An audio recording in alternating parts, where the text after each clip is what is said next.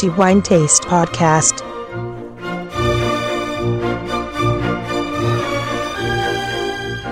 Saluto ai nostri amici ascoltatori. Antonello Biancalana vi dà il benvenuto a questo episodio del podcast di The Wine Taste. Riprendiamo a trattare l'argomento della degustazione sensoriale del vino e dopo aver trattato la valutazione visiva dei vini bianchi procediamo cambiando tipo di vino e ci spostiamo in quella che è probabilmente la eh, tipologia eh, meno apprezzata apprezzata almeno nello scenario neologico e soprattutto eh, seguendo il riscontro degli appassionati di vino eh, parliamo dei vini rosati, una categoria di vini che certamente meriterebbe maggiore attenzione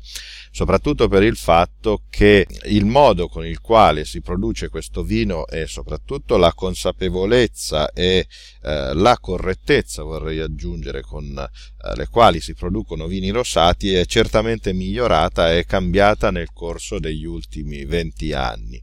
È vero, eh, va riconosciuto che in passato i vini rosati non, non erano proprio esempi di uh, vini prodotti con un riferimento qualitativo alto. Negli ultimi anni questa coscienza è senz'altro cambiata e oggi si può affermare eh, che eh, la produzione di vini rosati ha raggiunto finalmente eh, livelli qualitativi che non hanno eh, nessun timore eh, al confronto di vini bianchi e vini rossi. Cerchiamo di capire cosa sono i vini rosati innanzitutto premettendo che parleremo solo della parte relativa alla loro valutazione visiva. I vini rosati eh, tecnicamente sono prodotti dalla breve macerazione eh, delle bucce di uve rosse nel mosto.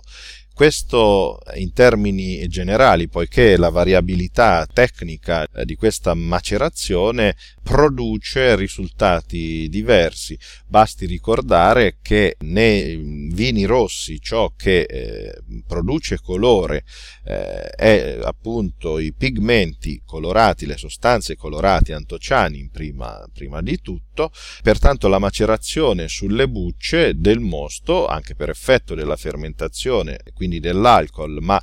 ovviamente anche della temperatura che si innalza durante la fermentazione, vengono estratte sostanze coloranti dalle bucce che pertanto cominceranno a tingere prima di rosa e via via con il passare del tempo, delle ore, tingeranno di rosso il vino, così come lo conosciamo ai nostri calici. Il vino rosato pertanto si produce con una tecnica intermedia, quindi si può affermare che sono vini che stanno a metà fra i vini rossi e i vini bianchi, pur riconoscendo in maniera indiscutibile che si tratta di un stile di vino a sé, pertanto né bianco né rosso, ma rosato. Il eh, vino rosato si produce appunto con eh, uve a bacca rossa,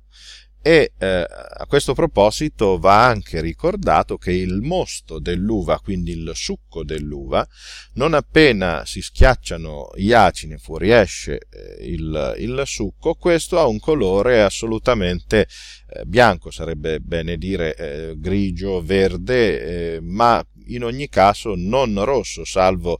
rarissime eccezioni per, per, alcune particolari varietà di uva, ma sarà poi appunto la macerazione, il contatto di questo succo d'uva con le bucce a tingere il liquido di rosso.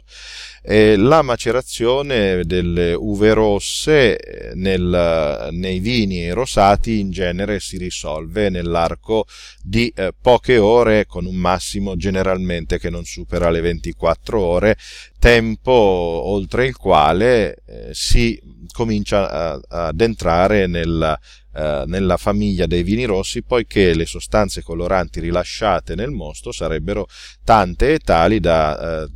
virare, far virare il colore in un rosso assolutamente deciso.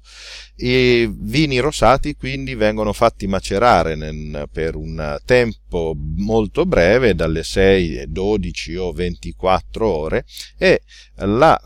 colorazione, la tonalità del mosto varia anche in funzione di altre qualità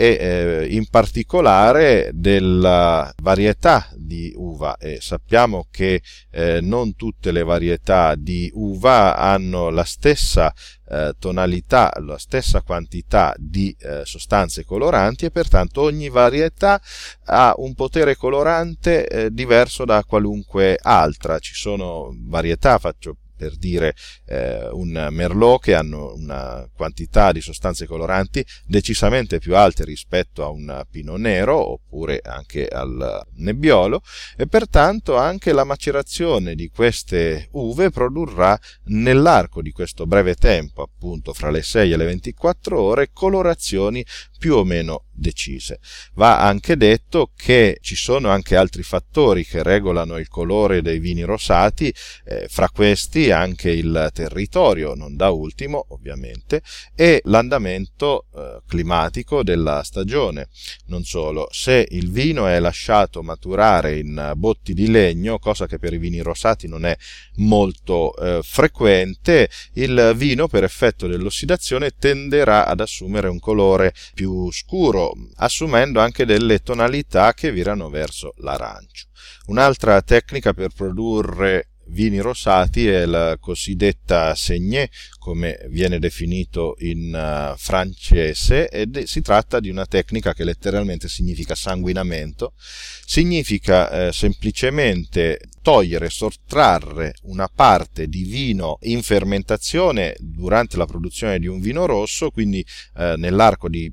poche ore quando questo si è appena colorato di rosa, sottrarlo al uh, vino rosso e questa frazione quindi di mosto che ha avuto poco tempo per uh, tingersi di pigmenti uh, più scuri, quindi sarà assolutamente rosa, viene continuato il suo processo di produzione per la fermentazione alcolica esattamente come si farebbe per qualunque vino bianco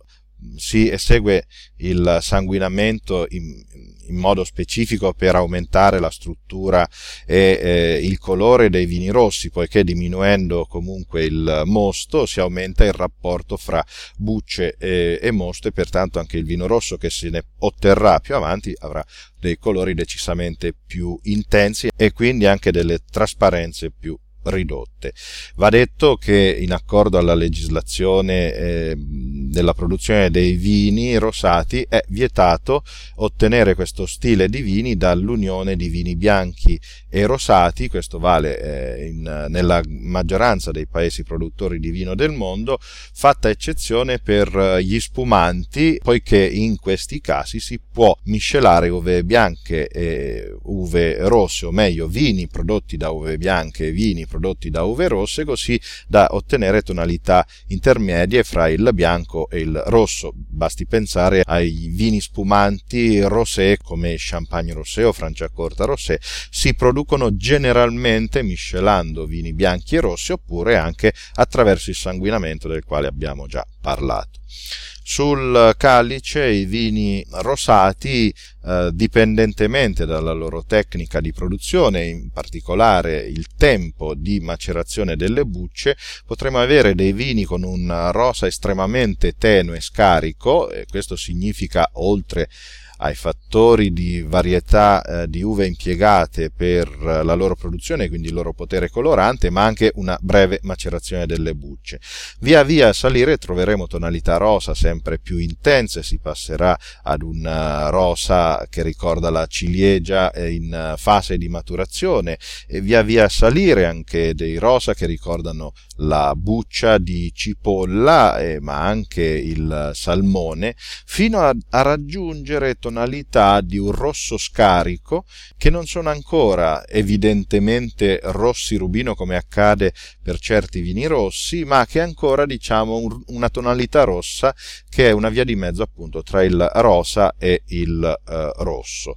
in uh, gioventù i vini rosati di sovente guardandone la sfumatura si possono notare delle tinte porpora esattamente come per i vini rossi e questo sta a significare eh, in certi casi non sempre presente questa caratteristica va ricordato la loro gioventù poiché i coloranti le sostanze coloranti eh, blu che sono presenti nelle, eh, nelle bucce delle uve rosse sono le prime a precipitare lasciando spazio alle altre sostanze coloranti, qualcosa che vedremo anche quando tratteremo l'aspetto visivo dei vini rossi. Con la maturazione, quindi con il tempo, via via le tonalità rosa che si potevano osservare in gioventù lasceranno spazio a delle tonalità decisamente più aranciate, fino anche ad assumere con il tempo tonalità che ricordano il rame, addirittura il bronzo, colori questi che annunciano il declino inesorabile dei vini rosati.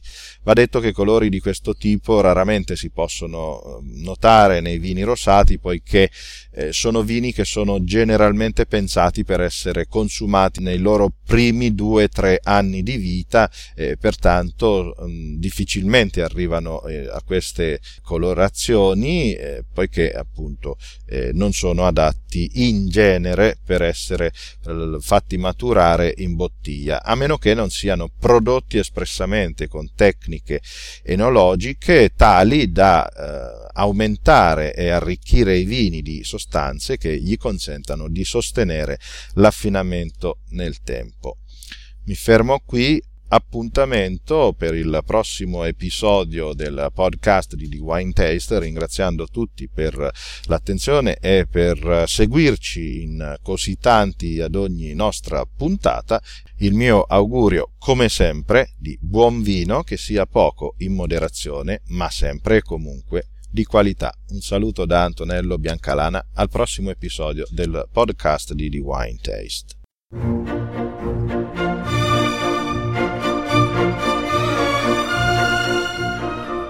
The Wine Taste Podcast.